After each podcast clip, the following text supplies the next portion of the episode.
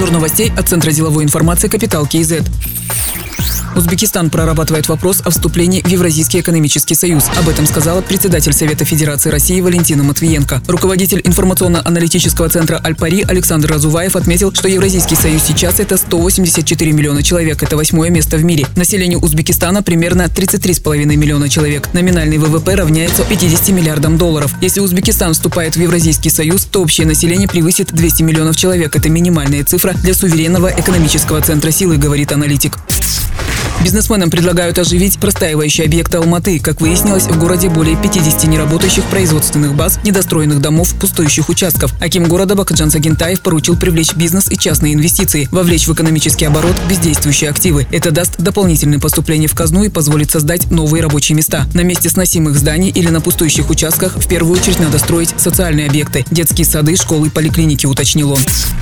Цифровые новинки презентовал министр цифрового развития, инноваций и аэрокосмической промышленности Оскар Жумагалиев. Он назвал три главные события. Это запуск обновленного мобильного приложения электронного правительства, отмена адресной справки и СМС-сервис Минфина по уведомлению о предстоящих налоговых платежах. С помощью нового приложения получить услуги можно практически в один клик. Разработчики также постарались максимально упростить использование электронной подписи. ЭЦП можно привязать к своей биометрии, например, отпечатку пальца. В планах большинство услуг сделать проактивными. Это когда все заботы по их получению государство берет берет на себя, а гражданам остается только ответить на СМС-уведомление. Действия заместителя Акима Алматинской области Багдата Манзорова квалифицируются по статье «Мошенничество в особо крупном размере с использованием служебного положения». Следователи направили ходатайство в прокуратуру об избрании меры пресечения в виде домашнего ареста. Об этом сообщил первый заместитель агентства по противодействию коррупции Олжас Бектенов. Остальная информация, согласно требованиям Уголовно-процессуального кодекса, разглашению не подлежит, добавил он. О задержании Багдата Манзорова стало известно 27 сентября.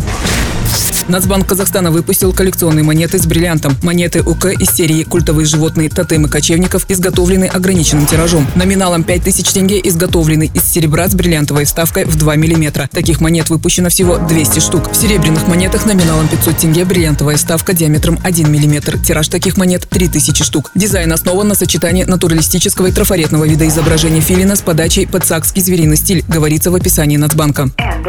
Другие новости об экономике, финансах и бизнес-истории истории казахстанцев читайте на Капитал Киезет.